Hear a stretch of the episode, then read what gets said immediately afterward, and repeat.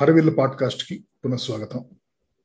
ఈ గత సంవత్సరంన్నరగా ఆదరిస్తున్న శ్రోతలకి ప్రేక్షకులకి ధన్యవాదాలు. ఇంతకాలంగా నేను చేస్తున్న ఎపిసోడ్స్ ముఖ్యోద్దేశం గతంలో నేను చెప్పినట్టు తెలుగు వారి కోసం తెలుగులో తెలుగు వారికి సంబంధించిన విషయాలు కానీ తెలుగు వారికి కూడా పనికొచ్చే విషయాలు కానీ మాట్లాడటం అనేది. అందుకే తెలుగు సాహిత్యం చరిత్ర కాడి నుంచి మొదలుపెట్టి గిగ్ ఎకానమీ క్రిప్టో కరెన్సీ దాకా అన్ని రకరకాల అంశాలు స్పృశించాము. ఇంకా మాట్లాడడానికి చాలా అంశాలు మనకి మన చుట్టూ జరుగుతూ ఉంటాయి. వాటి గురించి తెలుసుకోవాలని చాలా మందికి ఉంటుంది. లోతుగా అవగాహన లేకపోయినా కూడాను చాలా అంశాల మీద ప్రతి వాళ్ళకిను చాలా మందికి ఒక బలమైన ఒపీనియన్ కూడా ఉంటున్న విషయం మనకు తెలుసు. సో అందుకని నేనేమనుకున్నానంటే ఎప్పుడు ఎవరైనా సబ్జెక్ట్ మ్యాటర్ ఎక్స్పర్ట్స్ని కానీ లేకపోతే కొంచెం పేరు ప్రఖ్యాతులు ఉన్న వాళ్ళని కానీ పిలుచుకొచ్చి వాళ్ళతో ఒక అంశం మీద చర్చించే బదులు అది కొనసాగిస్తూనే ఇలా మన చుట్టూ జరుగుతున్న topics flavour of the month or hot topics hot current affairs ఇలాంటి అంశాల్లో ముఖ్యంగా కొంచెం ప్రజలకి అవగాహన దాని గురించి తక్కువ అయింది. ఎందుకంటే మీడియా కూడా దాన్ని లోతుగా అన్ని విషయాలు అందించట్లేదు. అందువల్ల ప్రజలు చాలా తొందరగా ఒక ఒపీనియన్ ఏర్పరచుకుంటున్నారు అని అనిపించిన అంశాలపై మాట్లాడుతూ ఉండాలి. పక్షం రోజులకు ఒకసారి అలాంటి ఎపిసోడ్ అవుట్ చేయాలని నేను నిర్ణయించుకుని అలాగే ఈ బృహత్తర కార్యక్రమంలో నాతో పాటు ఇంకొక హోస్ట్ కూడా కో హోస్ట్ ఇంకొకళ్ళు ఉంటే బాగుంటుంది. మంచి విషయ పరిజ్ఞానం వాక్చాతుర్యం ఉన్న మిత్రుడు ఆదిత్య నాకు ఇలా ఈ కార్యక్రమంలో పాల్గొనడానికి ఒప్పుకోవటం కూడాను చాలా ఆనందంగా ఉంది నాకు. సో ఈ శీర్షికలో వచ్చే ఎపిసోడ్స్లో నా కో హోస్ట్ ఆదిత్య తను వైజాగ్ వాస్తవుడు చాలా మందికి ట్విట్టర్లో చాలా మంది తెలుసు. He's self made man entrepreneur ఒక ఒక పదిహేను పద్దెనిమిది ఏళ్ళ నుంచి తను ఒక వ్యాపారవేత్తగా ఉన్నాడు. అలాగే మనలాగానే చాలా మంది లాగానే తెలుగు సంస్కృతి మీద తెలుగు సమాజం మీద ఆసక్తి అభిమానం అలాగే రాజకీయాల గురించి కూడా ఎంతో కొంత సామాజిక స్పృహ ఉండి తను చాలా చేస్తూ ఉన్నాడు. అది ట్విట్టర్లో ఉన్న వాళ్ళకి చాలా మంది తెలుసు. సో మనం ఈ ఎపిసోడ్లో ఒకటి రెండు టాపిక్స్ మాట్లాడుకోబోతున్నాం. సమయం ఉన్నంత వరకు చూసుకుని. సో ఆ టాపిక్స్ గురించి మాట్లాడుకునే ముందు ఆదిత్య నుంచి కూడాను ఒక రెండు మాటలు మాట్లాడని కోరుకుంటున్నాను. నమస్కారం అండి Nag garu thank you Harivillu podcast లిజనర్స్కి చాలా రోజుల నుంచి ఇప్పుడు నాగ్ గారు నేను ఫ్రీక్వెంట్గా నాట్ జస్ట్ హరివిల్లు పాడ్కాస్ట్ పరంగానే కాదు దాని ముందు నుంచి కూడా ఫ్రీక్వెంట్గా వారానికి వస్తారు పదిహేను రోజులకు వస్తారు అంటే ఇప్పుడు ట్విట్టర్ స్థాయి నుంచి ఫోన్ మిత్రులు స్థాయికి ఎదిగిన తర్వాత నుంచి ఏదో ఒక కాల్కి ఏదో ఒక పర్పస్ కోసం అని మొదలెట్టి ఆ కాల్ అలాగా ఎక్కడెక్కడికో వెళ్ళి అందులో బోల్డ్ రకాల కరెంట్ అఫైర్స్ అన్ని మేము చర్చించుకోవడం అనేది మాకు గత ఏడాదిన్నర నుంచి I guess once in while పని చేస్తూనే ఉన్నాం. అంటే ఫోన్ చేసి ఇలాగ అనుకోకుండా ఊరికే మాట్లాడడానికి అని చెప్పి. సో అది నాగ్ గారు ఎప్పుడైతే ఇలాగ మనం ఒక సెషన్ చేయడం ఊరికే ఒక పాడ్కాస్ట్ లాగా కాకుండా ఒక సిరీస్ లాగా అనగానే ఐ వాజ్ డిలైటెడ్ దట్ చాలా బాగుంది ఇది మాట్లాడుకోవడాన్ని ఫార్మలైజ్ చేయడం చేయడం అనేది. జూలై సినిమాలో బ్రహ్మానందం చెప్పినట్టు మాకు ఒక ఆత్మ ఉంది దానికి ఒక కథ ఉంది ఇలాగా మనకు కూడా ఇక్కడ ఒక ఒపీనియన్ ఉంది. దాదాపు ఈ ఈ శ్రోతలందరికీ కూడా హరివిల్లు లాంటి పాడ్కాస్ట్ uh, ఇదేదో జనరల్ సినిమా uh, మీదో లేకపోతే ఏదో uh, పాప్ స్టఫ్ కాదు కాబట్టి ఈ శ్రోతలందరికీ కూడా ఎంతో కొంత సామాజిక స్పృహ ఉండి ఉన్నవాళ్ళే. లేకపోతే ఈ పాడ్కాస్ట్ని ఆదరించడం అనేది జరగదు. సో ఈ ఆడియన్స్తో మాట్లాడడానికి ప్రతి వారం మనం ఒక రెండు టాపిక్లు ఎంచుకుని సమయం ఒక స్టడీగా పెట్టుకుని అని ఒక ఎప్పుడైతే ఫార్మాట్ నాగ్ గారు చెప్పారో అది చాలా బాగా అనిపించింది దట్ లెట్స్ ట్రై అని చెప్పి. So thank you and we hope this goes well so ఇవాళ మాట్లాడటానికి మనం ఎంచుకున్న అంశం రెండు అంశాలు ఎంచుకున్నాం. మొదటి అంశం ఏంటంటే గత నెలలో ఆగస్టులో ఆంధ్రప్రదేశ్ ప్రభుత్వం ప్రైవేట్ స్కూల్ ఫీస్ని రెగ్యులేట్ చేయడం కోసం అంటే ప్రైమరీ అండ్ మిడిల్ స్కూల్ దాకా మ్యాక్సిమం ఫిఫ్టీన్ థౌసండ్ రూపీస్ అను అలాగే upper higher I mean higher స్కూల్కి ట్వంటీ టూ థౌజండ్ అను అంటే నెంబర్స్ కొంచెం అటు ఇటు కావచ్చు అని చెప్పింది. అలా ఫీజ్ ఫిక్స్ చేసి ఒక జియో రిలీజ్ చేశారు. దాంతోపాటు ఒక హెల్ప్ లైన్ కూడాను వాళ్ళు ఎస్టాబ్లిష్ చేసి ఎవరైనా ఎంతకంటే ఎక్కువ ఛార్జ్ చేస్తుంటే మాకు చెప్పండి వాళ్ళని లోపలేస్తాం అన్నట్టు మనం పత్రికలో చూసాం. దాని గురించి చాలామంది హర్షధ్వానాలు వ్యక్తపరిచారు. ఎందుకంటే ఈ ప్రైవేట్ స్కూల్ ఫీజు అనేది చాలా కుటుంబాలని ఎక్కువ శాతం కుటుంబాలని ప్రభావితం చేసే అంశం. కానీ ఆలోచిస్తే there is more to it than what meets the eye ఏంటంటే అది సరైన నిర్ణయం ఎప్పుడో జరగాల్సిన నిర్ణయం అయితే కనుక ఇంతకుముందు కూడా చాలా వాళ్ళు చేసేవాళ్ళు కానీ దీన్ని కొంచెం లోతుగా ఆలోచించి మన స్టేట్ ఒకదాన్నే కాదు మిగతా రాష్ట్రాల్లో కూడా ఏం జరుగుతుంది అసలు రాజ్యాంగం ఏం చెబుతుంది ఇప్పుడు దాకా వీటి మీద ఏమన్నా కోర్టు కేసులు జరుగుంటే కనుక సుప్రీం కోర్టులుగా కోర్టు కానీ హైకోర్టులు కానీ ఏం చెప్పినాయి? ఇదంతా కొంచెం కూలంకషంగా చూసుకుని అప్పుడు ఒక అభిప్రాయం ఏర్పరచుకుంటే బాగుంటుంది అని చెప్పేసి నాకు అనిపించి నేను కొన్ని కొంత విషయం కూడాను గెదర్ చేశాను. దాన్ని క్విక్గా మీకు ఆ సమరీ ఇస్తాను. దాని తర్వాత ఆదిత్య అభిప్రాయాలు తీసుకుందాం. అలాగే నా అభిప్రాయం కూడాను ఆదిత్య చెప్పిన దాన్ని బట్టి నేను కూడా చెబుతాను. సో ముందు చూసుకుంటే ఏంటంటే ఇండియాలో అంటే సెంట్రల్ గవర్నమెంట్ స్టేట్ గవర్నమెంట్స్ కలిపి three percent of the GDP overall GDP of ఇండియాని మాత్రమే ఎడ్యుకేషన్ మీద ఖర్చు పెడుతున్నాయి.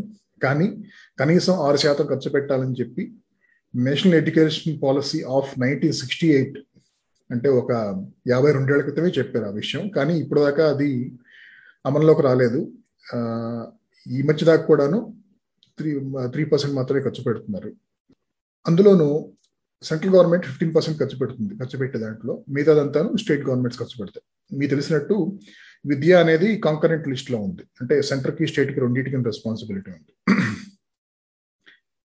అలాగే పర్ చైల్డ్ ఎంత ఖర్చు పెడుతున్నారు యాన్యువల్గా అంటే చాలా వరకు రాష్ట్రాల్లో ఇరవై ఐదు వేలు సంవత్సరానికి ఒక చైల్డ్ మీద ఖర్చు పెడుతున్నారు.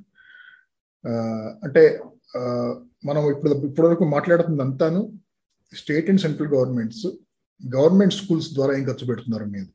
సో నేను చెప్పినట్టు కనీసం పాతిక వేలు ఖర్చు పెడుతున్నారు చాలా వరకు రాష్ట్రాలు. కొన్ని బాగా వెనకబడిన రాష్ట్రాలు అయితే కనుకను పదివేలు పన్నెండు వేలు కూడా ఖర్చు పెడుతున్నారు. ఈ పెట్టే ఖర్చులో కూడాను ఒక డెబ్బై ఐదు శాతం టీచర్ల శాలరీస్కి వాటికి వెళ్ళిపోతుంది. మనం ఊహించుకోవచ్చు. అలాగే మొత్తం దేశంలో గవర్నమెంట్ స్కూల్స్ ఒక పది లక్షలు ఉన్నాయి. గవర్నమెంట్ ఎయిడెడ్ స్కూల్స్ ఒక ఇంకొక లక్ష ఉంది. సో నేను చెప్పిన అమౌంట్ మొత్తం త్రీ పర్సెంట్ ఆఫ్ జీడిపి ఏదైతే ఉందో ఇది ఈ స్కూల్స్కి వెళ్తుంది. ఇది కాకుండా ఇండియాలో నాలుగు లక్షల ప్రైవేట్ స్కూల్స్ ఉన్నాయి. ఎందుకు ఉన్నాయంటే దానికి మనం చూద్దాం ముందు చూస్తాం. ఎందుకంటే అంత గ్యాప్ ఉంది కాబట్టి సప్లైకిను డిమాండ్కి మధ్య. ఆల్మోస్ట్ ఒక సగం మంది ఇండియాస్ చిల్డ్రన్ పిల్లల్లో సగం మంది ప్రైవేట్ స్కూల్స్ చదువుతున్నారు ప్రస్తుతం ఈ నాలుగు లక్షల స్కూల్లో కానీ విచిత్రమైన విషయం ఏంటంటే ప్రైవేట్ స్కూల్స్ అంటే క్వాలిటీ ఎడ్యుకేషన్ అని కూడా అనుకోవడానికి వీలు లేదు అని ఈ మధ్యకాలంలో చేసిన చాలా సర్వేలు కూడా చెబుతున్నాయి. ఏంటంటే outcomes from private schools are not significantly better than government schools అని సర్వేస్ చెబుతున్నాయి. అంటే ఉదాహరణకి ముప్పై ఐదు శాతం అంటే రూరల్ సెట్టింగ్స్లో గ్రామీణ ప్రాంత ప్రాంతాల్లో ఉన్న ప్రైవేట్ స్కూల్స్లో చదివే వాళ్ళల్లో ఆల్మోస్ట్ ఒక వన్ థర్డ్ మూడో వంతు పిల్లలు ఐదో క్లాస్లో ఉన్న వాళ్ళు కూడాను రెండో క్లాస్ పాఠ్య పుస్తకంలోని ఒక పారాగ్రాఫ్ కూడా చదవలేకపోతున్నారు. అది అంటే ఒక చిన్న డేటా పాయింట్ అది. చాలా చాలా ఇంపార్టెంట్ అంటే ఆ గ్యాప్ ఉండబట్టి గవర్నమెంట్ పూర్తిగా అందరికి విద్య అందజేయలేకపోతుంది కాబట్టి ప్రైవేట్ స్కూల్స్ వచ్చినాయి. కానీ ప్రైవేట్ స్కూల్స్ కూడాను అంత గొప్పగా ఏమి చేయట్లేదు దీని సారాంశం. అలాగే ఇంకొక ఉన్న అపోహ ఏంటంటే ప్రైవేట్ స్కూల్స్ గురించి అంటే ఎలా అయితే ఒక అపోహ ఏంటంటే మంచి క్వాలిటీ ఎడ్యుకేషన్ ఉంటుంది అనేది అది తప్పు అని కూడా తెలుస్తుంది. రెండో అపోహ ఏంటంటే ప్రైవేట్ స్కూల్స్ అన్నీను బాగా ఎక్కువ ఛార్జ్ చేస్తారని చెప్పేసి ఫీజు. కానీ అది అది కూడా తప్పే. ఎందుకంటే డేటా ఏం చెబుతుందంటే మనకి seventy percent of private schools private school students pay less than one thousand per month as fees. అలాగే ఈ ప్రైవేట్ స్కూల్స్లో జాయిన్ అవుతున్న పిల్లల్లో కూడాను నలభై శాతం మంది ఎకనామికల్లీ పూర్ సెక్షన్స్ బడుగు వర్గాల నుంచే వస్తున్నారు.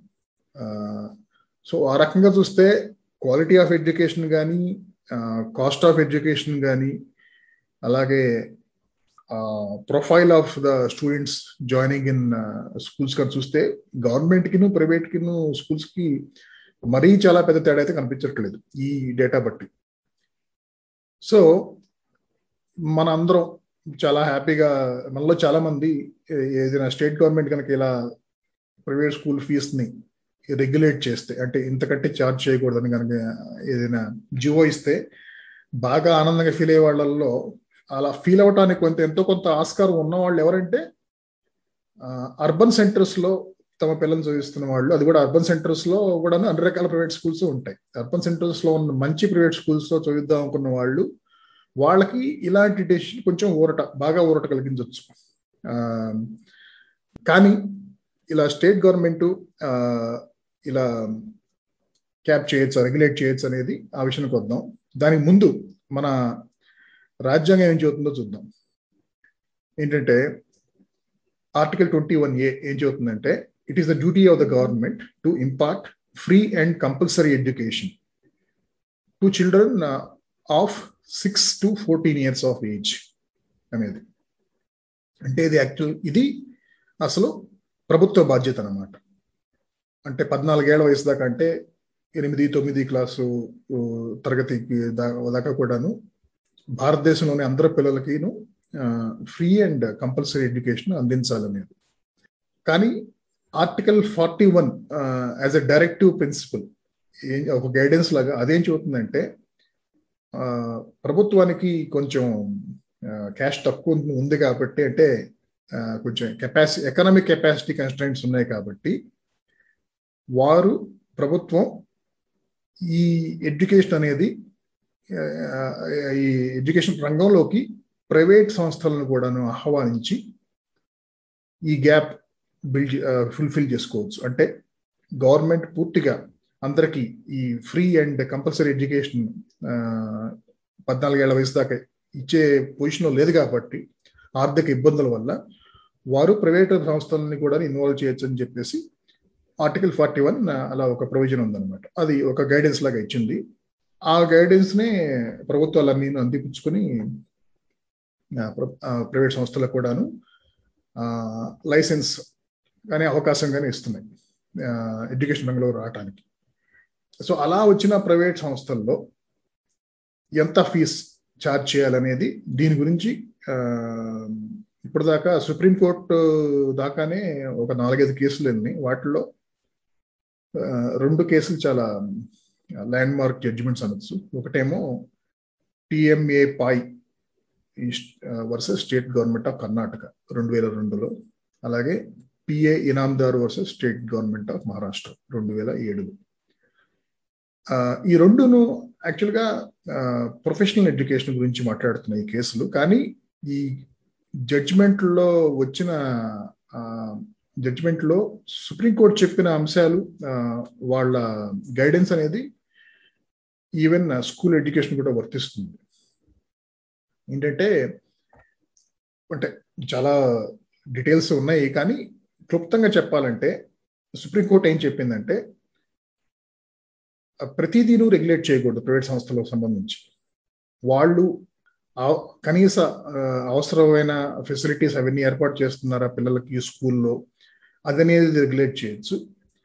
అంతేకాని అలాగే వాళ్ళ అడ్మిషన్ ప్రొసీజర్ కూడాను అది వాళ్ళకి వదిలేయచ్చు మీరు. ముఖ్యంగా స్కూల్ లెవెల్లో అయితే కనుక అంతేగాని very transparent and some national entrance test పెట్టి మొత్తం తీసుకోవటం ఇలాంటి ఇబ్బందులు పెట్టకూడదు వాళ్ళని. వాళ్ళకి వదిలేయచ్చు అనేది. అలాగే ఫీజుకి సంబంధించి వాళ్ళకి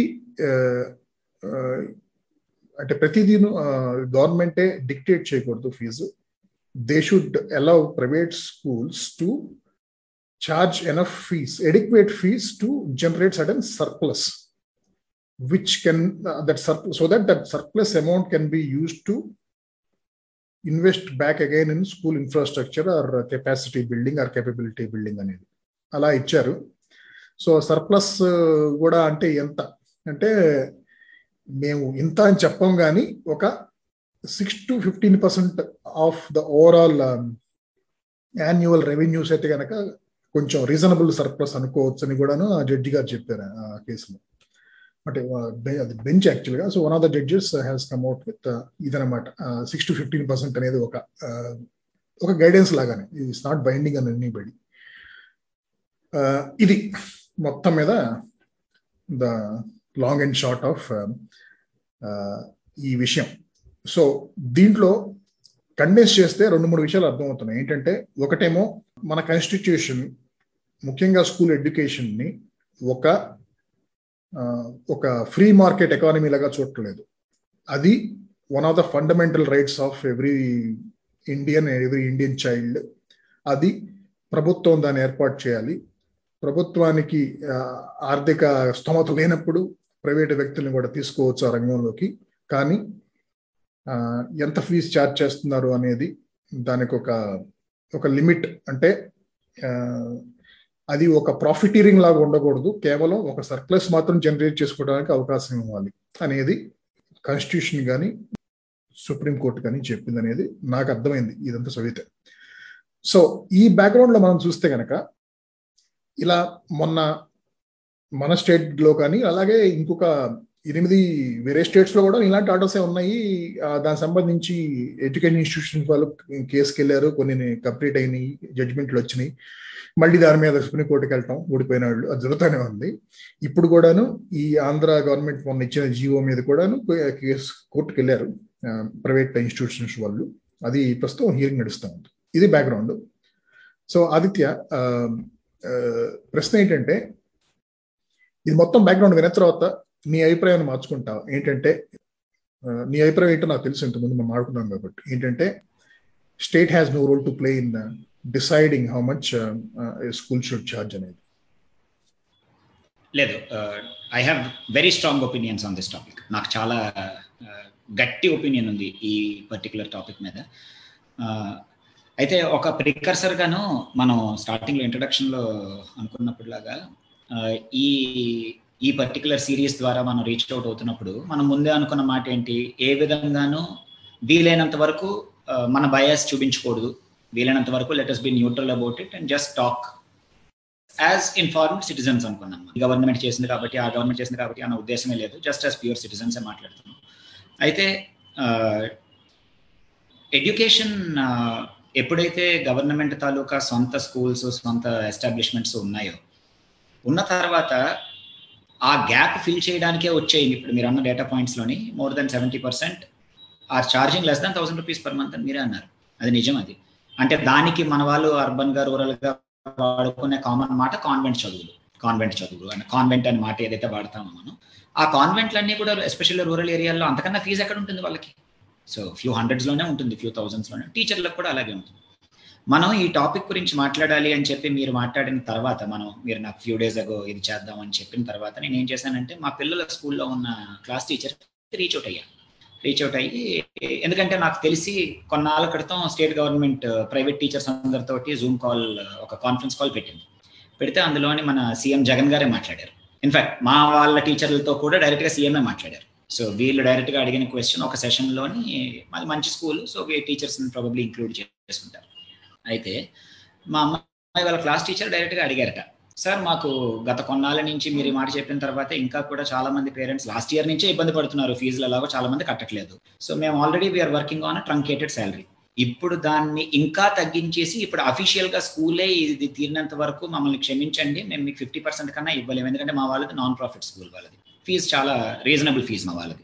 వైజాగ్ లెట్ సిటీలో సంవత్సరానికి less than thirty thousand fee ఉన్న మంచి స్కూల్స్లో వెరీ ఫ్యూ స్కూల్స్ అందులో మాదొకటి so they cannot make a profit ఆ ఫీజ్కి ఇంపాసిబుల్ అది సో డైరెక్ట్గా ఆవిడ లేచి అడిగేశారట. డైరెక్ట్గా సీఎం గారిని అడిగారు ఈ మాట. దట్ సార్ uh, మాకు ఇలా అయితే ఫిఫ్టీ పర్సెంట్ ఫీజు ఇస్తున్నారు అంటే ఆయన చాలా మర్యాదగా మాట్లాడారట. He was very polite about it posh మంచి ప్రాపర్ ఇంగ్లీష్లోనే మాట్లాడారు. ఆయన డైరెక్ట్గా ఒక మాట అన్నారట. ఇలా ఫేస్లోకే చూసి మేడం మీకు మీరు పని చేస్తున్నది ఎంత అండి రోజుకి ఫ్యూ అవర్సే కదా దానికి ఫిఫ్టీ పర్సెంట్ ఫీజు జస్టిఫైడే కదా అని అడిగారట. ఇది ఫస్ట్ హ్యాండ్ ఇన్ఫర్మేషన్ ఇది. అగైన్ ఐఎమ్ నాట్ అగేన్స్ట్ నా నా క్వశ్చన్ ఏంటంటే ఇప్పుడు దీని తాలూకా బ్యాక్గ్రౌండ్కి వెళ్తే మనం పదివేలు పదిహేను వేలు ఇరవై వేలు ఇరవై ఐదు వేలు ఏదైతే ఫీజ్ స్లాబ్స్ ఉన్నాయో మన వాళ్ళవి వీలైనంత వరకు అమ్మఒడి పథకంలోంచి వచ్చిన దానికి అది సరిపోవాలి అన్నది ఉద్దేశం అన్నది ఇట్ ఈస్ ఎవిడెంట్ అది అందరికీ తెలిసిన విషయం కదా. తర్వాత గవర్నమెంట్ స్కూల్స్కి ఇంకొంత స్ట్రెంగ్త్ పెంచడం కోసం రూరల్ ఏరియాల్లో ఇది పెట్టి కొన్ని స్కూల్స్ ఏవైతే సబ్ సబ్ క్వాలిటీ ఉన్న స్కూల్స్ ప్రైవేట్ ఉన్నాయో వాళ్ళకి ఆ డబ్బులు కట్టుకునే బదులు ఇది గవర్నమెంట్ స్కూల్కి మారుద్దాము అనుకోవడం దాని తాలూకా మంచి పరివర్తనం అది కూడా ఉంది ఆలోచన వాళ్ళకి. ఆ స్కూల్స్లో స్ట్రెంగ్త్ లేక చాలా స్కూల్స్ పాపం అలమటిస్తున్నాయి కాబట్టి. అయితే అండ్ చాలా ఏరియాస్లో government schools are better than these convents. Rural ఏరియాస్లో చిన్న గది పెట్టుకుని కాన్వెంట్ అని వాడు పన్నెండు వేలు కలెక్ట్ చేసే కన్నా గవర్నమెంట్ స్కూల్ చాలా బెటర్. కదా మన వాళ్ళు చేర్చరు అక్కడ. ఎనీవే కమింగ్ బ్యాక్ ఇదే మాట ఏదైతే ఇప్పుడు మన వాళ్ళు అన్నారో ఫిఫ్టీ పర్సెంట్ మీరు చేస్తున్నది ఎంత అండి రోజుకి మూడు నాలుగు గంటలే కదా. గవర్నమెంట్ టీచర్ని అనగలరా? వాళ్ళు అది కూడా చేయలేదే చాలా రోజుల పాటు. వాళ్ళని ఎక్కడెక్కడో డ్యూటీలు వేశారు కదా. ఇప్పటికి కూడా ఇంకా గవర్నమెంట్ టీచర్స్కి ఫుల్ ఫ్లెజ్గా స్కూల్ ఎందుకంటే వాళ్ళకి ఆన్లైన్ క్లాసుల తాలూకా కన్సెప్టే ఇంకా సరిగ్గా లేదు. కొంచెం కొంచెం ఇప్పుడు ఇప్పుడు వస్తుంది ఇంకా. అండ్ ఉన్నా కూడా ఒకళ్ళు ఇద్దరు పిల్లలు వస్తున్నారు వాళ్ళకి. గవర్నమెంట్ టీచర్లను కూడా నేను అడిగాను అదే మాట చెప్పాను. ఈ మాట వాళ్ళని అనలేరు కదా. నా గవర్ లేదండి వాళ్ళు గవర్నమెంట్ కదండి సో వాళ్ళ జీతం కోయలేమండి. అలాంటప్పుడు ప్రైవేట్ స్కూల్ని రెగ్యులేట్ చేయడం అన్నది ఇప్పుడు మన వాళ్ళు హెల్త్ని ఎడ్యుకేషన్ని ప్రాఫిట్ మేకింగ్ బిజినెస్ కింద చూడొద్దు అని చెప్పి I don't agree with it at all మీకు సొంత ఎస్టాబ్లిష్మెంట్స్ ఉన్నప్పుడు గవర్నమెంట్గా ప్రైవేట్ ఆర్గనైజేషన్లో దూరే రైట్ ఇందాక మీరు ఒక మాట అన్నారు. లక్ష ఎయిడెడ్ స్కూల్స్ ఉన్నాయన్నారు చూసారా మీరు ఇందాక డేటా పాయింట్లో గవర్నమెంట్ దానికి ఎయిడ్ ఇస్తోంది కాబట్టి న్యాచురల్లీ దాంట్లో వేలు పెడతారు. మీరు ఎంతకన్నా ఫీజు కలెక్ట్ చేయకూడదు. మీరు ఈ ఫెసిలిటీస్ ఎందుకు ఇవ్వట్లేదు? డిఈఓ వెళ్ళి పీరియాడిక్గా ఇన్స్పెక్షన్ చేయడం. అలాంటి స్కూల్స్ ఉన్నాయి కదా. చాలా ప్రతి ఊర్లోనే ఉన్నాయి అలాంటి దాంట్లో వి అండర్స్టాండ్ నౌ కంప్లీట్గా ప్రైవేట్ ఎంటర్ప్రైజ్ స్టార్ట్ అవ్వడానికి కారణమే టు ఫిల్ ద గ్యాప్ కదా. దాని తాలూకా it should be free market ఏదైనా కూడా whether health whether education whether anything ఇప్పుడు మనం చెయ్యలేక రెండో వాళ్ళు చేస్తున్న వాళ్ళ దాంట్లో దూరి లేదు నువ్వు ఎంతకే చేయాలి అని రెస్ట్రిక్ట్ చేసేస్తే ఇట్ ఇస్ సింపుల్ ఎకనామిక్స్ మనకి. మనం కూర్చొని లెక్కేసుకుంటే మనకు అర్థం అవుతుంది. ఇప్పుడు పేరెంట్స్ హ్యాపీ ఫీల్ అవ్వడం యాక్చువల్గా నాకు అన్నిటికన్నా బాధేస్తున్న విషయం అండి. ఇప్పుడు వైజాగ్లోనే టింపనీ అని పెద్ద స్కూల్ ఉంది. వాళ్ళకి గత ఫ్యూ ఇయర్స్ నుంచి కోర్టు కేసు నడుస్తుంది. పేరెంట్స్ అందరూ కలిసి గ్యాంగ్ అప్ అయిపోయారు స్కూల్కి అగెనిస్ట్గా. నువ్వు ఇంత ఫీజు ఎలా వేసేస్తావని. మీరు మెట్రో స్టాండర్డ్లో చూస్తే వీళ్ళ ఫీజు పెద్ద ఫీజు కాదు. సంవత్సరానికి యాభై వేలు ఎంతో ఫీజు వెళ్ళదు. మెట్రోలో అయితే అబ్బాయిలు చాలా బాగుందిరా అనుకునే స్థాయి ఫీజులు కదా? మీ ఇలాంటి ఊర్లో చూస్తే యాభై వేలు అంటే చాలా తక్కువ కింద లెక్క. మా ఊర్లో టాప్ స్కూల్స్ బెంగళూరులో రెండు లక్షలు సో ఇప్పుడు తమాషైన విషయం ఏంటి అంటే లేదు వాళ్ళకి కట్టను అంటే నేను ఢిల్లీ పబ్లిక్ స్కూల్ తాలూకా ఓనర్తో మాట్లాడే వైజాగ్లో. ఆయన డైరెక్ట్గా చెప్తున్నారు గొప్ప ఇబ్బంది పడిపోతున్నాం మేము. అడ్మిషన్స్ రావట్లేదు పేరెంట్స్ ఏమో ఉన్న వాళ్ళు ఫీజు కట్టట్లేదు. మేము తీసిలేం you have to run the school you cannot just తీసి ఇచ్చి పంపించేస్తాను అనే సిచ్యువేషన్ లాస్ట్ వన్ ఇయర్ నుంచి కోవిడ్ వల్ల లేదు కదా. వీళ్ళు వచ్చి లేదు ఈ ఫీజు అంటే నా ఆలోచించండి ఇప్పుడు. గవర్నమెంట్ టీచర్లకి జీతాలు సిక్స్త్ పే కమిషన్ తర్వాత బాగా పెరిగాయి. మన వాళ్ళు దాన్ని రోల్ అవుట్ చేసి తర్వాత లాస్ట్ టైం ఫిట్మెంట్ అది ఇచ్చిన తర్వాత ఫార్టీ త్రీ పర్సెంట్ ఫిట్మెంట్లో అవన్నీ మన స్టేట్లో వచ్చి దాని తర్వాత ఫిట్మెంట్ వచ్చి. స్టాండర్డ్ గురించి నేను మాట్లాడను. If if you just compare teacher versus teacher ఏ స్థాయి ఫీజు ఛార్జ్ చేస్తే ప్రైవేట్ స్కూల్ అంత జీతం ఇవ్వగలదు? గవర్నమెంట్ టీచర్లకి డెబ్బై వేలు ఎనభై వేలు సీనియర్లకు లక్ష రూపాయల పైన జీతాలు ఉన్నాయి. మనకి తెలుసు ఆ విషయం. And we are happy about it very good teachers should be paid well కానీ ప్రైవేట్ స్కూల్ అంత జీతం ఇచ్చి ఒక యాభై మంది టీచర్లను పెట్టాలి అంటే ఎంత కలెక్ట్ చేయాలి వాళ్ళు? అది కాకుండా వాళ్ళ రన్నింగ్ కాస్ట్స్ ఎంత? వాళ్ళ బస్సులు తర్వాత దేర్ ఆర్ ఎక్స్పెక్టేషన్స్ రిజల్ట్స్ రావాలి. సరే రెగ్యులేట్ చేయడం అంటూ మొదలెడితే దాని ఎండ్ ఎక్కడ? మీరు ఇందాక కే ఆ పాయి గారిది అన్నది is one of India's largest organizations Manipal లాంటి దగ్గరకే ఏకంగా అంత కేసు వేశారు కాబట్టి it came into limelight కదా. వాళ్ళ రూలింగ్ గవర్నమెంట్ ఇప్పుడు వాళ్ళ అబ్బాయి is now one of the key decision makers in the ruling government ఇవాళ ఆయన అదే కానీ వచ్చి రేపు ఆ మాట అక్కడంటే ఆయన ఒప్పుకోగలరా? యూజీసీ అంటూ ఒక స్కేల్ ఉంది. సిబిఎస్ఈ వాళ్ళకి ఒక స్కేల్ ఉంది. TGT PGT PRT plus two teach చేస్తున్న వాళ్ళు మినిమం పోస్ట్ గ్రాడ్యుయేట్ టీచర్స్ అవ్వాలి. దానికి ఇంత స్కేల్ ఉండాలి. గవర్నమెంట్ ఒక స్కేల్ ఫిక్స్ చేసింది కదా. కేంద్రీయ విద్యాలయాలకి నవోదయాలకి సెంట్రల్ స్కేల్లో ఫిక్స్ చేసింది. స్టేట్ గవర్నమెంట్ టీచర్లందరికీ స్టేట్ స్కేల్లో ఫిక్స్ చేసింది. ప్రైవేట్ స్కూల్స్ ఆల్రెడీ అది లేదు. I'm not talking just about salary మనం ఇప్పుడు గవర్నమెంట్ స్కూల్ కాదు ఇంకొక దగ్గరికి ప్రైవేట్గా గ్యాప్ ఫిల్ చేయాలి అనే గ్యాప్ రావడానికి కారణమే స్టాండర్డ్ కదా. ఇందాక మీరన్న మాటే కాన్వెంట్లలో కూడా ఆ స్థాయి చదువు కూడా లేదు అని మనం మాట్లాడుకుంటున్నాం. ఇప్పుడు ఎప్పుడైతే ఇంకా వాళ్ళ తాలూకది వచ్చిన వింత ఇవ్వాలి అంటే ఎవరు వస్తారు నేర్పడానికి? ఆ స్థాయి వాళ్ళే వస్తారు కదా. అంటే where will it end government next ఏంటి? ఐటీ ఎంప్లాయీల దగ్గరికి వచ్చి గవర్నమెంట్ మీకు గుర్తుంటే ఎర్లీ టూ థౌజండ్స్లో ప్రాబబ్లీ లేట్ నైంటీస్లోని డిఫెన్స్కి ఆఫీసర్స్ దొరకలేదు. గుర్తుందా మీకు కదా మనకి ఇది పెద్ద న్యూస్ ఇది అప్పట్లో. ఎన్డీఏకి ఆఫీసర్ క్యాండిడేట్స్ తాలూకా పెద్ద డెర్త్ వచ్చింది when IT was picking up because lot of people found Sainik school లాంటి చోట కూడా ఐటీ ఉద్యోగాలకు వెళ్ళిపోయేవాళ్ళు జనాలు లేకపోతే abroad వెళ్ళిపోయేవాళ్ళు. Not to divert from the topic ఇది ప్రాపర్ రిలవెంట్ కాబట్టి ఐఎమ్ టేకింగ్ దట్ ఎగ్జాంపుల్ అయితే. అందులో దానికి కారణం ఏంటి? అంత జీతం లేదు అని చెప్పి. సో గవర్నమెంట్ ఏం చేసింది? పే కమిషన్లోని డిఫెన్స్ వాళ్ళ శాలరీస్ రాక్షసంగా రివైజ్ చేసింది. ఎమాల్యుమెంట్స్ అని చెప్పి పెరక్స్ కాకుండా basic salary itself became six digit for all officers. So suddenly people started moving back into defence again. Now ఇదే సేమ్ పని గవర్నమెంట్ కానీ వచ్చి మాకు మళ్ళీ కూడా గవర్నమెంట్ ఎంప్లాయీ ఉద్యోగాలు ఎవరు రాయట్లేదు. మాకు స్టాఫ్ దొరకట్లేదు కాబట్టి ఐటీ కంపెనీస్ అన్నీ కూడాను గవర్నమెంట్ స్కేల్ కన్నా యాభై ఆరు వేల ఎనిమిది వందల రూపాయలు బేసిక్ కన్నా ఇవ్వకూడదు. అన్నాయి అనుకోండి అప్పుడు ఇదే పేరెంట్స్ ఎవరైతే బయట నుంచి చప్పట్లు కొడుతున్నారో ఏమంటారో నాకు తెలుసుకోవాలి నెక్స్ట్ స్టేజ్ అదే కదా. గవర్నమెంట్ కోవిడ్కి ఎంతకన్నా ఛార్జ్ చేయకూడదు అంటే చప్పట్లు కొట్టాము వండర్ఫుల్ అన్న. ఫీజు ఇరవై వేల కన్నా ఎక్కువ రాకూడదు అంటే అబ్బా అబ్బా గవర్నమెంట్ ప్రజల ప్రభుత్వం అంటున్నాం. రేపు వచ్చి గవర్నమెంట్ ఎంప్లాయీ గవర్నమెంట్ ఎంప్లాయీ కన్నా ఈ పాడ్కాస్ట్ వినే చాలా మంది will be making more money for sure అవునా? ఈ పాడ్కాస్ట్ వినే ఆడియన్స్ గురించి నేను చెప్తాను so what right do we have to come out and say లేదు లేదు. మాకు రావాల్సినది మాత్రం మీరు ముట్టుకోకండి. మేము ఇవ్వాల్సిన దాంట్లో మాత్రం మీరు వేలు పెట్టండి I find it to be hypocrisy ప్రైవేట్గా ఇక్కడే కాదు కదా మనం uh, అమెరికా చూడండి యూరప్ చూడండి ఎనీ డెవలప్డ్ కంట్రీ జపాన్ చూడండి వాళ్ళకి government education is actually very good their district their education is quite good బాగున్నా కూడా వాళ్ళకి కూడా ప్రైవేట్ అకాడమీస్ ఉన్నాయి కదా. తక్కువ కూడా కాదు. మన వాళ్ళే ఎంతో మంది అక్కడ యూనివర్సిటీ చదువులకు వెళ్తున్న పిల్లలు ఉన్నారు కదా. మనం ఎంత ఫీజులు కడుతున్నాం అక్కడ? అక్కడ ఎందుకు కంప్లైంట్ చేయట్లేదు? ఇక్కడికి వచ్చేసరికేనేమో లేదు ఇరవై వేలలో మనం చదువు అయిపోవాలా? ఎలా అవుతుంది? ఆ స్థాయి అవుతుంది కదా. ఐఎమ్ వెరీ సర్ప్రైజ్ నాకు ఇది ఎక్కట్లే? So back to you yeah so ఇదేంటంటే మనం ముందు ముందు కూడా ఎపిసోడ్స్లో గవర్నమెంట్ పాలసీస్ గురించి ఏదైనా మాడుకుంటూ ఉంటాం.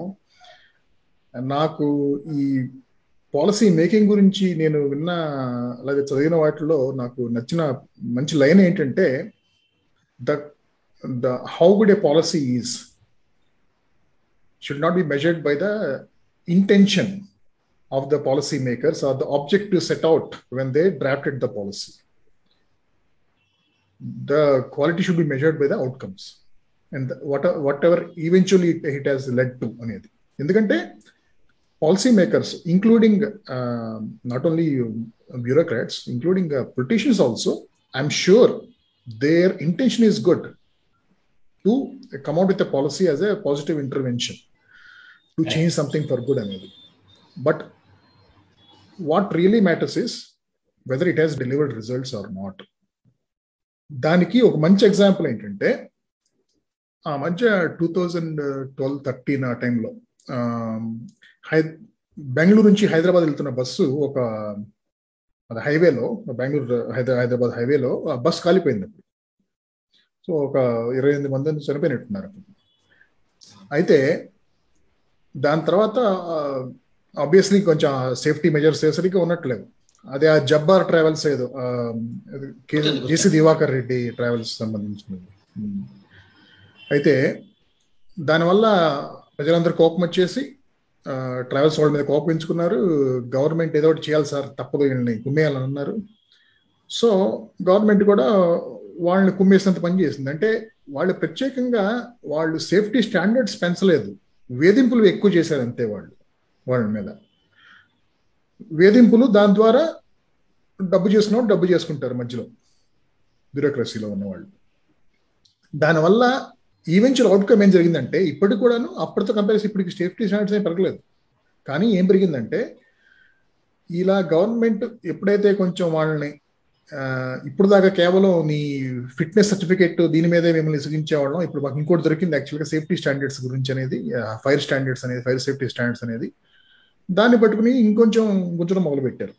అందువల్ల వెంటనే జరిగిన ఎఫెక్ట్ ఏంటంటే సో మొత్తమే జరిగింది ఏంటి అక్కడ?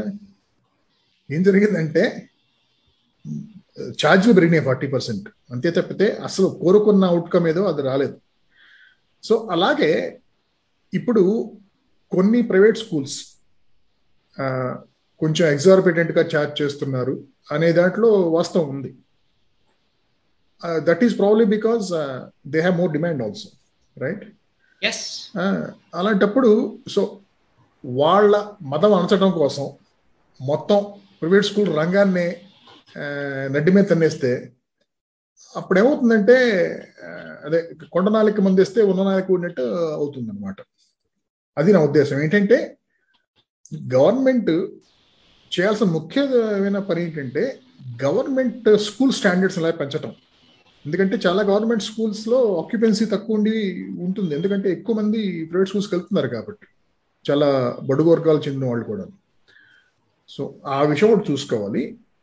రెండోది ప్రైవేట్ స్కూల్స్ వాటిని రెగ్యులేట్ చేయొచ్చు. అంటే రెగ్యులేట్ అంటే ఈ సుప్రీంకోర్టు ఇచ్చిన జడ్జిమెంట్ ప్రకారం వీళ్ళు దాని వాళ్ళ లెక్కలు ఆడిట్ చేయొచ్చు కదా. వీళ్ళు ఎంతవరకు ఎంత ఎంత సొమ్ము చేసుకుంటున్నారు? వీళ్ళకి ప్రాఫిట్ ఎంత వస్తుంది? Is it reasonable profit to generate reasonable surplus or is it profiteering or pure commercialization అనేది? అది చూసుకుని అది ఇండివిజువల్గా చేయాలి అంతే కానీ ఇలా పదిహేను వేలు ఇరవై రెండు వేలు అంటే గవర్నమెంట్గా నువ్వే గవర్నమెంట్స్ నేను చెప్పినట్టు లెక్క చాలా స్టేట్స్లో ఆల్రెడీ కనీసం పాతి వేలు ఖర్చు పెడుతున్నారు ఒక చైల్డ్ మీద.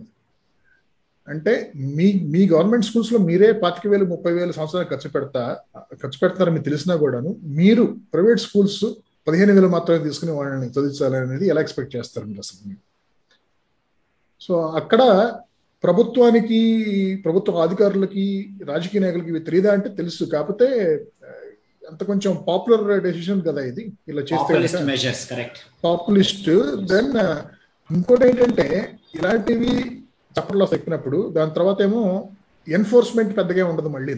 ఎన్ఫోర్ అంటే దీన్ని హండ్రెడ్ పర్సెంట్ ఎన్ఫోర్స్ చేస్తే ఎదురికి కొన్ని చాలా వరకు స్కూల్స్ లేచిపోతాయి అది వేరే విషయం. ఆ ఎన్ఫోర్స్మెంట్ కూడా చాలా సెలెక్టివ్గా ఉంటుంది. అది కూడా డబ్బు అధికారులు డబ్బు చేసుకోవడానికి ఉంటుంది. దీనివల్ల ఇప్పుడు చప్పట్లు కొడుతున్న తల్లిదండ్రులకు ప్రత్యేకంగా ఒదిగే ఒదిగేదే ఉండదు. ఎందుకంటే ఎక్కువ ఫీజు ఛార్జ్ చేస్తున్న వాళ్ళు వాళ్ళు చేస్తూనే ఉంటారు. ఈ ఎన్ఫోర్స్మెంట్ ఆ వేధింపుల వల్ల మూసేసుకునే వాళ్ళు మూసేస్తారు. దానివల్ల ఇంకా యాక్చువల్గా ఇంకా సప్లై తగ్గి ఉన్న స్కూల్స్ ఇంకా ఎక్కువ ఫీజు డిమాండ్ చేసినా ఆశ్చర్యపడక్కర్లేదు సో అందుకని ఎవరైనా ముఖ్యంగా చదువుకున్న వాళ్ళు ఇలా గవర్నమెంట్ ఇలా కొన్ని డెసిషన్స్ తీసుకుంటున్నప్పుడు ఊరిని చప్పట్లు కొట్టేయడం కొట్టేయడం కాకుండా అసలు కొంచెం లోతుగా ఆలోచించి మన వైపే కాకుండా అవతల వాళ్ళు ప్రైవేట్ స్కూల్స్ వాళ్ళ వైపు నుంచి కూడాను ఏంటంటే government actually should take keep everybody's all stake holders interest in mind when making a policy అది వాళ్ళు చేసినా చేయకపోయినా కూడాను మనం సిటిజన్గా మనం కూడాను గవర్నమెంట్ తీసుకునే డెసిషన్స్లో మిగతా స్టేక్ హోల్డర్స్ల పాయింట్ ఆఫ్ వ్యూ ఏంటి అనేది కూడా కొంచెం దృష్టిలో పెట్టుకుంటే కనుక మన డిమాండ్స్ కూడా రీజనబుల్గా ఉంటాయి. అప్పుడు అవతల వాళ్ళ నుంచి కూడా రెస్పాన్స్ రీజనబుల్గా ఉంటుంది. అనేది నా ఉద్దేశం. ఈ టాపిక్ మనం ముగించే ఉంది ఏమన్నా ఫైనల్ వర్డ్ ఏమైనా ఉందా దీని మీద? అంటే నాకు బిలీఫ్ ఏంటి అంటే యాజ్ అన్ ఆంటర్ప్రినర్ నేను ఐఎమ్ ఆల్వేస్గా ఉంటే అంత మంచిది అనే ధోరణిలో ఎన్ని సంవత్సరాల నుంచి వ్యాపారం చేసినప్పుడు I always all all business people want freedom to operate కాబట్టి I have a very strong feeling ఈ విషయంలోని that government has no business being in business so మన పని మనం సరిగ్గా చేయలేకపోతున్నాం. Correct you want to regulate you close down your entire infrastructure depend on them pay them your money మీరు ఇప్పుడు ఏదైతే అన్నారు చూస్తారా పాతిక వేల రూపాయలు ఖర్చు అవుతుంది అని దానికి ఒక బడ్జెట్ ఉంది కదా ఎడ్యుకేషన్ది ఆ ఎడ్యుకేషన్ తాలూకా బడ్జెట్ స్కూల్స్ ట్రాన్స్ఫర్ చేసేయండి. ఇప్పుడు ఈ అమ్మఒడి పథకం ఫీజు క్యాప్లు ఉన్నాయి. రకరకాల ఇంప్లిమెంట్స్ ఆల్రెడీ గవర్నమెంట్ పెట్టింది. ఇది ఫస్ట్ టైం వచ్చిన కాదు. They have always been butting into private business ఇప్పుడు ఉన్నదే అది. అది ఆపలేం మనం. అన్ని దేశాలు చేస్తాయి. మన ఒక్కలమే కాదు. సో కంప్లీట్గా shut down your entire operators మనం చేయలేకపోతున్నాం కాబట్టి. షట్ డౌన్ చేసేసి ప్రైవేట్ వాళ్ళ దగ్గర ఇప్పుడు ఎలాగైతే ఆరోగ్యశ్రీ మన గవర్నమెంట్ సరిపోవట్లేదు ప్రైవేట్ దాంట్లో ఇచ్చేస్తాం మీకు we will pay your fees అన్నారు కదా. సో కంప్లీట్ షట్ డౌన్ చేసేయండి అది. లేకపోతే ఊరికి బాగా రూరల్ ఏరియాస్లో ఉన్న మాత్రమే ఉంచండి. సిటీలన్నీ మూసేయండి. మూసేసి ప్రైవేట్ స్కూల్స్ మీద ప్రాపర్గా చెప్పండి అఫీషియల్గా. Okay. We will pay their fees then you regulate మీరు డబ్బులు కట్టారు. మీరు వాళ్ళకి ఏదో you given them extra site ఇచ్చారు ఫ్రీగా కట్టుకోమని చెప్పి. ఇప్పుడు స్టీల్ ప్లాంట్ చేసింది ఆ పని. వైజాగ్లో స్టీల్ ప్లాంట్ పెట్టినప్పుడు ప్రతి కంపెనీ చేస్తుంది కదా. టు బ్రింగ్ స్కూల్స్ ఎకరం రూపాయికి లీజుకి ఇవ్వడాలు. టీచర్స్ అందరికీ క్వార్టర్స్ ఇవ్వడాలు. ఇస్తారు. దెన్ దే కెన్ సే మేము ఫీజు కడుతున్నాం కాబట్టి ఇంతే అని చెప్పి. ఏమీ చేయకుండా బయట కూర్చుని నేను బ్యూరోక్రటిక్గా నేనేమో ఒక లా పాస్ చేశాను నువ్వు పదివేలే ఛార్జ్ చేయి. ఎలా చేస్తారు? పదివేలు ఎలా ఛార్జ్ చేస్తారు? అందరికీ తెలిసిన విషయం మీరు అన్నది హండ్రెడ్ పర్సెంట్ కరెక్ట్ పదిహేను వేలు ఛార్జ్ చేసి పక్క నుంచి పదివేలు క్యాష్ ఇవ్వండి అని అడుగుతారు రేపు ఉదయం.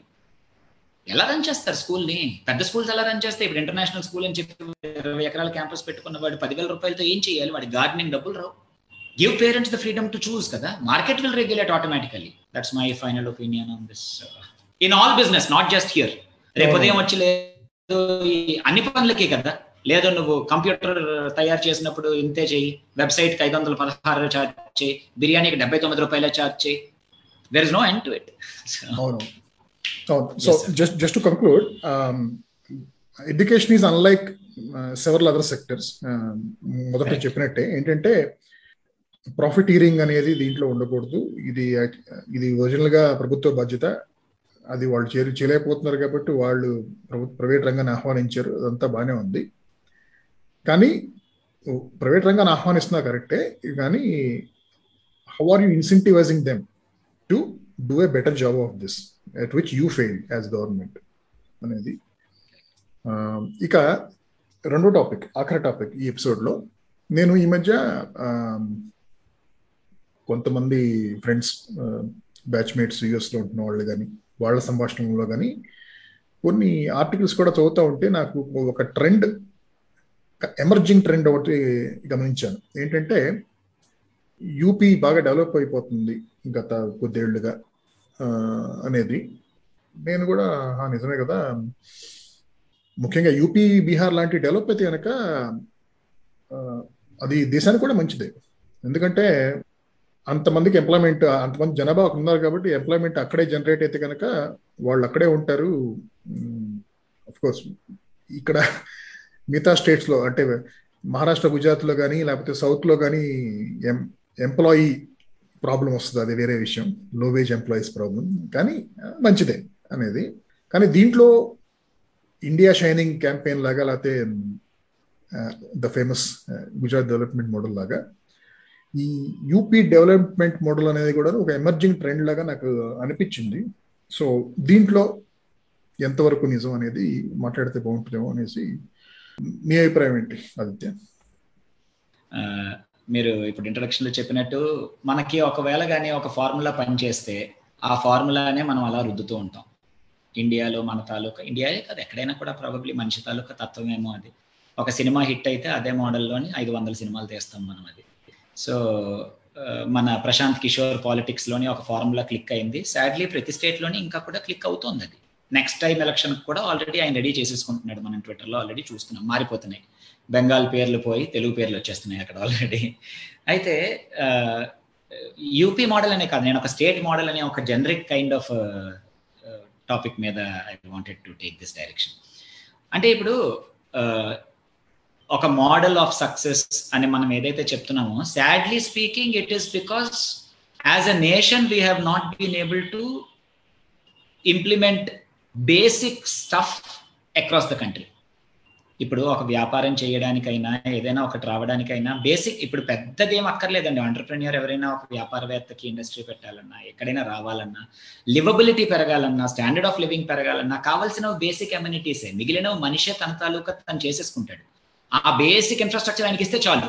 మనిషి తాలూకా లోపల ఉన్న ప్యాషన్ తన్నుకు వస్తుంది బయటికి we need are basic amenities current road ఆ మాత్రం డీసెంట్ కనెక్టివిటీ uh, తర్వాత uh, అక్కడ లివబుల్ స్టాండర్డ్గా ఉండడానికి వాటర్ అంటే బేసిక్ ఎమ్యూనిటీస్ ఇవన్నీ ఎప్పుడైతే మనం పెట్టుకోగలిగామో people will automatically come and settle that is how human civilisation has come to this level కదా.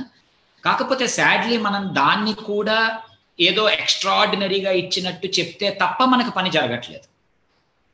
పెద్దగా చేసినది ఏం లేదు. ఇప్పుడు అమెరికా మనకి తేడా ఉంది. మనం మాట్లాడినప్పుడు అమెరికా అన్నా కూడా America is a federation of states కదా. So every state has its own stuff there ఇక్కడ though we have state government and all at the end of the day the rule is the same ఇప్పుడు మనం స్టేట్కి కొంచెం of course state has its own freedom in certain sectors and రెండు concurrent సెక్టర్లో ఉన్న వాటిల్లో చిన్న చిన్న సెస్సులు వేసుకోవడాలు ఉన్నాయి. ఎస్పెషల్లీ ఇప్పుడు జిఎస్టీ అవి వచ్చిన తర్వాత అది డివాల్వ్ చేసేస్తున్నారు. That is why there that that is topic for some other episode మనది ఇప్పుడు గుజరాత్ మోడల్ అని చెప్పి మనకు అది స్టార్ట్ అయినప్పుడు ఇట్ వాస్ ఎవిడెంట్ మనకి ఇవాళ when we look back it is evident that the whole purpose behind it was to project Modi గారు as a PM candidate and say that yes he is a person who who is worthy stuff ఉన్న మనిషి ఈయన లాంటి ప్రధానమంత్రి వస్తే మనకి బ్రహ్మాండంగా దేశం ఉంటుంది అని చెప్పి and it work and I'm happy that it work అంటే ఫర్ ద ఫస్ట్ టైం ఒక డెవలప్మెంట్ ప్లాట్ఫామ్ మీద ఒక ప్రూవెన్ ట్రాక్ రికార్డ్తో ఒక మనిషి వచ్చి కామన్ మనిషి ప్రధానమంత్రి అంత మెజారిటీతో అవ్వడం జనాలు కనెక్ట్ అయ్యారు అన్నది ఇస్ వీఆర్ హ్యాపీ అయితే ఎంతైతే గుజరాత్ మోడల్కి ప్లస్ ఉందో మనం ఎనీ ఎనీ ఎకనామిక్ రీసెర్చర్ దాని తాలూకు అది చూసేసరికి they will immediately laugh at it again I'm not against I'm happy Gujarat చాలాసార్లు వెళ్ళాను. Uh, I like Gujarat. But మనకి ఆంధ్రప్రదేశ్లోని చంద్రబాబు నాయుడు గారి ఐటీ టర్మ్లో జరిగిన కామన్ ఆంధ్రప్రదేశ్లో జరిగిన లాంటిదే ఉంది అక్కడ కూడా. ఇప్పుడు అక్కడ మాత్రం ఏం జరిగింది? మనం ఇవాళ కూడా ఏంటి? సిబిఎన్ మోడల్ ఆఫ్ డెవలప్మెంట్ అని చెప్పి మనం మాట్లాడతాము జనాలందరూ వచ్చి ఐటీ తప్ప ఏం చేయలేదు అంటాం. దానివల్ల ఆయన ఓడిపోయారు. ఇవాళ మనం చెప్పక్కర్లే ఆ మాట. దానివల్ల నెక్స్ట్ టర్మ్ థంపింగ్ మెజారిటీతో వైఎస్ఆర్ వచ్చేసారు అంతే కదా ఆయన కంప్లీట్ ఒక దగ్గరికి. గుజరాత్ సేమ్ థింగ్ హ్యాపెన్ ఇప్పుడు so much so that when we look at I have some numbers here Gujarat మోడల్లోని industries the number of shops that he gave are unimaginable ఏవైతే ఇచ్చారు దానికి. That you don't need to pay one రూపీకి land ఇవ్వడం ఇవన్నీ అక్కడే start అయ్యాయి కదా for the first time they were revolutionary ideas అయితే two thousand six సెవెన్లోని centre suddenly woke up they said ఇప్పుడు ఇదే బీజేపీ మోదీ గారి గవర్నమెంట్ గుజరాత్లో చేసిన పనికి centre suddenly woke up and said నువ్వెంత సేల్స్ ట్యాక్స్ నువ్వెలా తీసిగలవు నీకు you they their foot down and government had to roll it back అనమాట లేదు we can no longer give అని చెప్పి సెంటర్ రూల్ పాస్ చేసింది వీళ్ళ మీద. నువ్వు ఇచ్చేస్తే మిగిలిన స్టేట్లతో ఏమవ్వాలి వన్ రూపీ ల్యాండ్ చొప్పున ఎకర్ ఇచ్చారు. నానో ప్లాంట్కి టాటాకి thirty thousand crores worth of subsidies ఇచ్చారట. In order to get Nano there thirty thousand crores worth of subsidies and దానివల్ల జరిగిన డేటా పాయింట్ ఏంటి? ఇవన్నీ ఎప్పుడైతే చేశారో గవర్నమెంట్ ఇందాక మీరు చెప్పినట్టు ఎడ్యుకేషన్ మీద on average five six seven percent spend చేస్తుంది ఆఫ్ జీడిపి అన్నది ఉంది కదా. Gujarat had less than two percent to spend on education revenue ఏది? ఇప్పుడు Andhra Pradesh currently is in the same kind of doldrums కదా మనకి. So revenue లేదు. మొత్తం వాళ్ళకి వచ్చిన సేల్స్ ట్యాక్స్ కానీ ఏదైనా కూడా ఫ్యూచర్ మీద ప్రాతిపదిక మీద వాళ్ళు ఇవాళ డేట్ వదిలేశారు. ఇవాళ డబ్బు వదిలేశారు కంప్లీట్గా దానివల్ల Gujarat shining in order to show యాభై కంపెనీలు they all came correct health ఇండియాలోనే లోయెస్ట్ పర్సంటేజ్ పడిపోయింది as percentage of GDP Gujarat. During the Gujarat shining years మనం ఏదైతే అంటున్నామో hmm? గుజరాత్లో గుజరాత్ uh, పారాడాక్స్ ఏంటంటే దే హ్యావ్ వాళ్ళు చూపించినప్పుడు ఏంటి they have the highest participation of employee work ఫోర్స్లోని eligible పీపుల్ది Gujarat was the highest in the country ఇప్పుడు ఇంకా నాకు తెలియదు అండ్ టాకింగ్ అబౌట్ ఆ సంవత్సరాల తాలూకుది. So every one is working కాకపోతే paradox ఏంటనుకున్నారు? Ninety four percent of that participation is un unorganized sector ninety four percent Gujarat per capita wages were among the lowest in the country ఇప్పటికి కూడా they are much lower than the national standard కారణం ఏంటి? డెవలప్మెంట్లో ఎలాంటి ఉద్యోగాలు వస్తాయి? రోడ్లు వేయడాలు ఫ్యాక్టరీలు కట్టడాలు డైలీ లేబర్ వర్క్ విపరీతంగా people every one was busy ఖాళీ లేరు ఎవరును కానీ what has it done to quality of life now we again I'm not against ఇది మోడల్ అన్నది. నాకు సర్ప్రైజ్ ఏంటి అంటే ఇది ప్రతి స్టేట్ చేయాల్సిన పని అని నాకు ఒక అభిప్రాయం. దానికి వస్తాను నెక్స్ట్ ఆఫ్టర్ ఆఫ్టర్ మీరు చెప్పిన యూపీకి వచ్చేసరికి. అంటే ముందు గుజరాత్ గురించి ఏదో మాట్లాడుకోవడం అంటే ఇట్ స్టార్టెడ్ దేర్ కాబట్టి. మనకి దట్ ఎగ్జాంపుల్ వర్క్డ్ కాబట్టి నెక్స్ట్ పొటెన్షియల్ క్యాండిడేట్ ఎవరు అని ఐడెంటిఫై చేసి యోగి ఆదిత్యనాథ్ గారు కనబడ్డారు. అక్కడ Gujarat development model worked to win elections, not in Gujarat. And Gujarat probably they won because of some other reason. But Gujarat development model, that packaging has worked in winning general elections in uh, 2014 to convince rest of the Indians to project Modi that so he's someone who uh, who has uh, seen it uh, done it kind of and he has done it for five three terms in Gujarat. So now uh, in UPA 2, uh, it started in UPA 1, but uh, in UPA 2 it continued, which is corruption and also policy paralysis, slowdown of uh, GDP growth, ఇదంతా ఉంది so ఒక corruption లేకుండా అలాగే మంచి growth అలాగే yearly two crores employment generation ఇలాంటి మంచి మంచి స్లోగన్స్ అందామా ప్రొమిసెస్ అందామా ఏదో ఒకటి. వీటితో so Gujarat development model work for winning elections in rest of India అది అదొక్కటే క్లారిఫికేషన్ ఇద్దాం కరెక్ట్ మాట కరెక్ట్ సో ఇప్పుడు సేమ్ థింగ్ ఏం చేశారు ఇప్పుడు యూపీలోని అగైన్ ఆడియన్స్కి ఏంటంటే the intention is not to go against any particular government వస్తాను దానికి కూడా next we will come there after I finish with what I have in UP యూపీకి ఒక మేజర్ అడ్వాంటేజ్ ఆల్రెడీ ఉంది. They are part of NCR వాళ్ళకి ఇప్పుడు నోయిడా లాంటి hub ఉంది. ఇప్పుడు ఎలా అయితే తెలంగాణకి హైదరాబాద్ uh, ఇంజిన్ ఉందో అలాగా యూపీకి జీడిపి నంబర్స్ ఒకవేళ కానీ ఎక్కడ మనకు దొరకలేదు. నేను ట్రై చేశాను కానీ అంటే how much percentage of this growth is actually stemming from Noida and its ancillary areas which come under NCR by by virtue of being NCR ఇప్పుడు అటువైపు హర్యానా కానీ ఇటువైపు uh, యూపీకి కానీ మేజర్ అడ్వాంటేజ్ ఉంది కదా. It spills over so much అంటే అక్కడ అంత గ్రోత్ ఉంది కాబట్టి. నా uh, ఇప్పుడు ఏదైతే చెప్తున్నారో యూపీ మోడల్ అని చెప్పి they are being very successful అని చెప్పి వాళ్ళ they pulled all stops out వాళ్ళకున్న కంప్లీట్ ఇన్ఫ్లుయెన్స్ అంతా పెట్టి కోవిడ్ మేనేజ్మెంట్లో UP has done a great job అని వరల్డ్ హెల్త్ ఆర్గనైజేషన్ చేత అనిపించి తర్వాత uh, వాళ్ళ economy is shining so much అని చెప్పి ఎవరో ఇంటర్నేషనల్ ప్రొఫెసర్ల చేత చూపించి డేటాతో ఉన్న తమాషా విషయం ఏంటంటే ఎనీ ఎడ్యుకేటెడ్ ఆ మాత్రం డేటాతో వర్క్ చేసే వాళ్ళు will realise that it can it can actually be use to prove anything ఇప్పుడు డేటా మనం ఎటు చూపిస్తామో అదే కనబడుతుంది. సో మనం ఇప్పుడు అక్కడ చూపించి లేదు లేదు ఎంత గ్రోత్ వచ్చేసింది అంటే UP has about sixteen point five percent of the stay of the country's population their GDP contribution is less than eight percent now it is a great improvement from where it was. I agree. Now, there were states called Bimaru states. మనం ఫేమస్గా వినేవాళ్ళం కదా బీహార్ మధ్యప్రదేశ్ రాజస్థాన్ ఉత్తరప్రదేశ్ ఈ బీమారు states అన్న tag విడిపించుకోవడం కోసం ఈ states చాలా కష్టపడ్డాయి ఇవాళే కాదు చాలా సంవత్సరాల నుంచి తమాషా అయిన విషయం ఏంటంటే అన్నిటికన్నా most successful state for many years now has been Bihar statistics చూస్తే బీహార్ తాలూకా గ్రాఫ్లు కానీ గీస్తే ఇంతంత గ్రాఫ్లు ఉన్నాయి వాళ్ళవి they've bet the national average significantly every time. Nitish Kumar ద్వారా దాని తర్వాత ఈవెన్ డ్యూరింగ్ నాలుగు ఇయర్స్ అప్పుడు స్టార్ట్ అయింది కదా.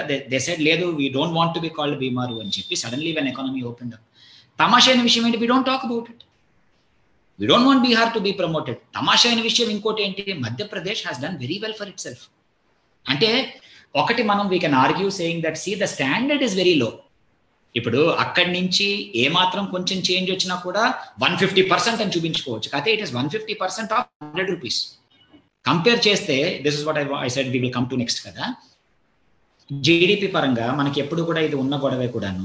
అండ్ నాకు తెలిసి my forecast is that in the coming years ఇది ఇంకా పెరుగుతుంది.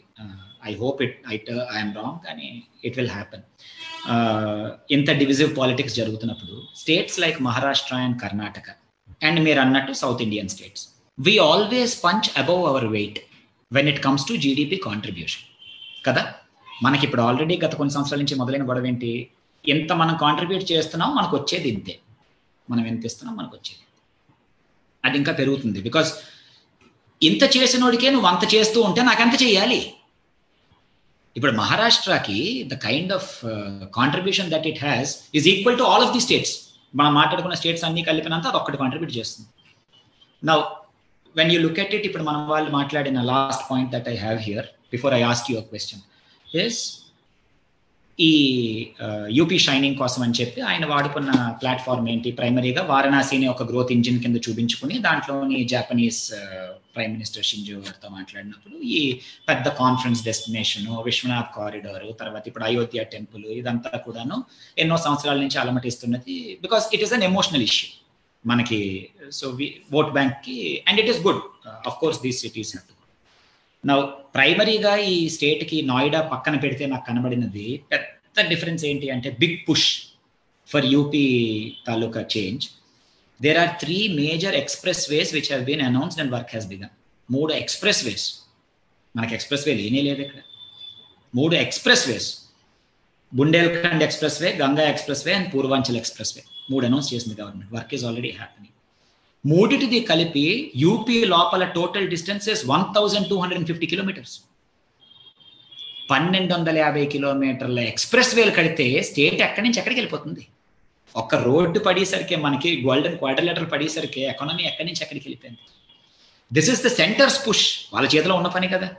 సో వాళ్ళు ఏంటి ఓకే మనం let's come on let's go ahead and dump these here let's develop to their credit it is overdue పాపం అంత పాపులేషన్ ఉన్న స్టేట్ రావడం అనేది మీరు ఇందాక అన్నది hundred percent correct UP Bihar Madhya Pradesh Rajasthan doing well Bengal doing well is మన కంట్రీని నెక్స్ట్ లెవెల్ క్యాటపుల్ట్ చేస్తాయి అవి. బట్ బలవంతంగా భజన కొట్టి పక్క వాళ్ళని ఇరిటేట్ చేయకూడదు కదా.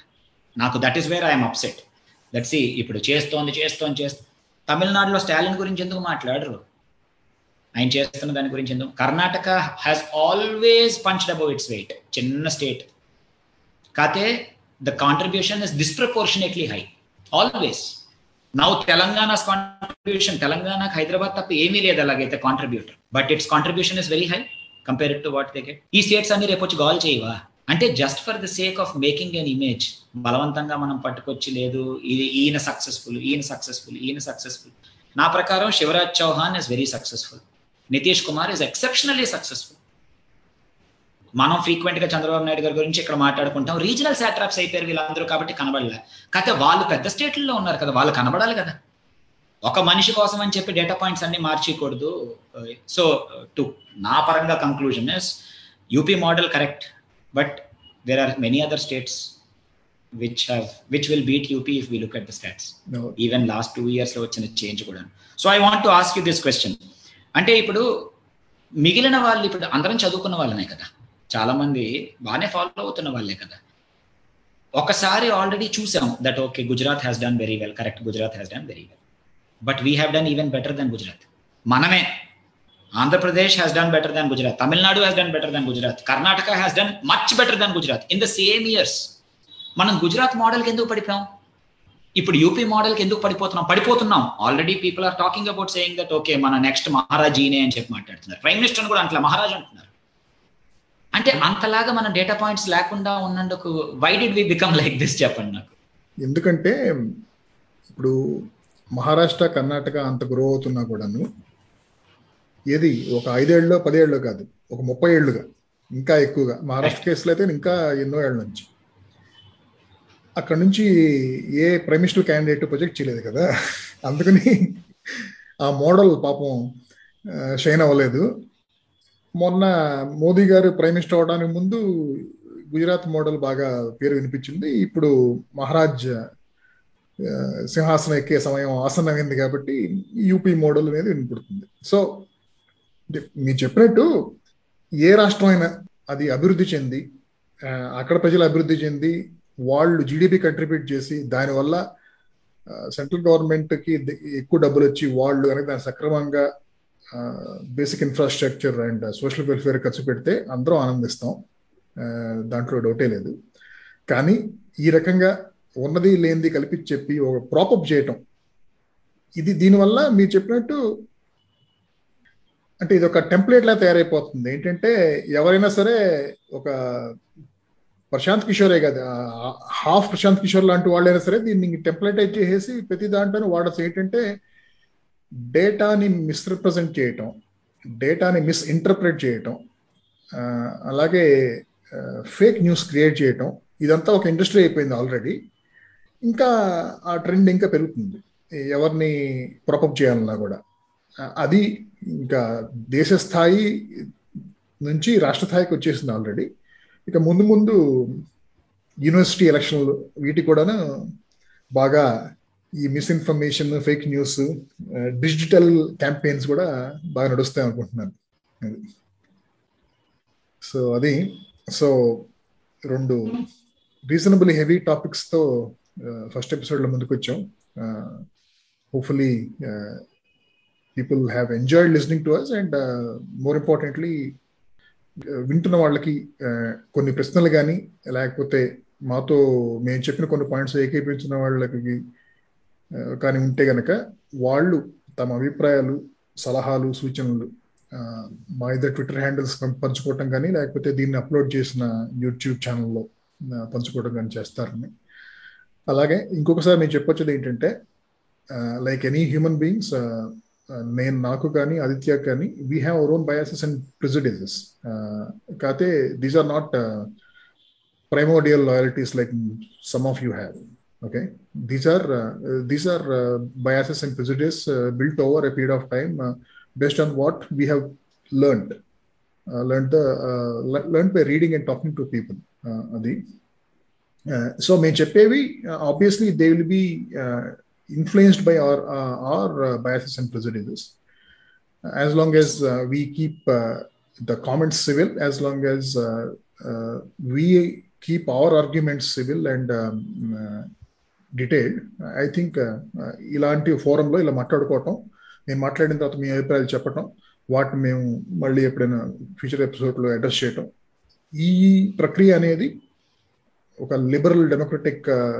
కంట్రీలో చాలా అవసరం సొసైటీలో అనేది నా ఉద్దేశం ఆదిత్య ఉద్దేశం కూడాను. సో సో ఈ ప్రయత్నం ఎక్కువ కాలం కొనసాగాలని మీ సలహాలు సూచనలతో ఇంకా బాగా మంచి టాపిక్స్ అంశాలను ఎంచుకోవడం జరుగు జరగాలని నేను ఆశిస్తున్నాను. Aditya your final word. Yeah ఇది నాగ్ గారు హరివిల్లు పాడ్కాస్ట్లోని పరకాల గారితో జేపీ గారితో చేసిన సెషన్స్లోని ఈయన వాళ్ళిద్దరిని ఈ క్వశ్చన్ అడిగారు.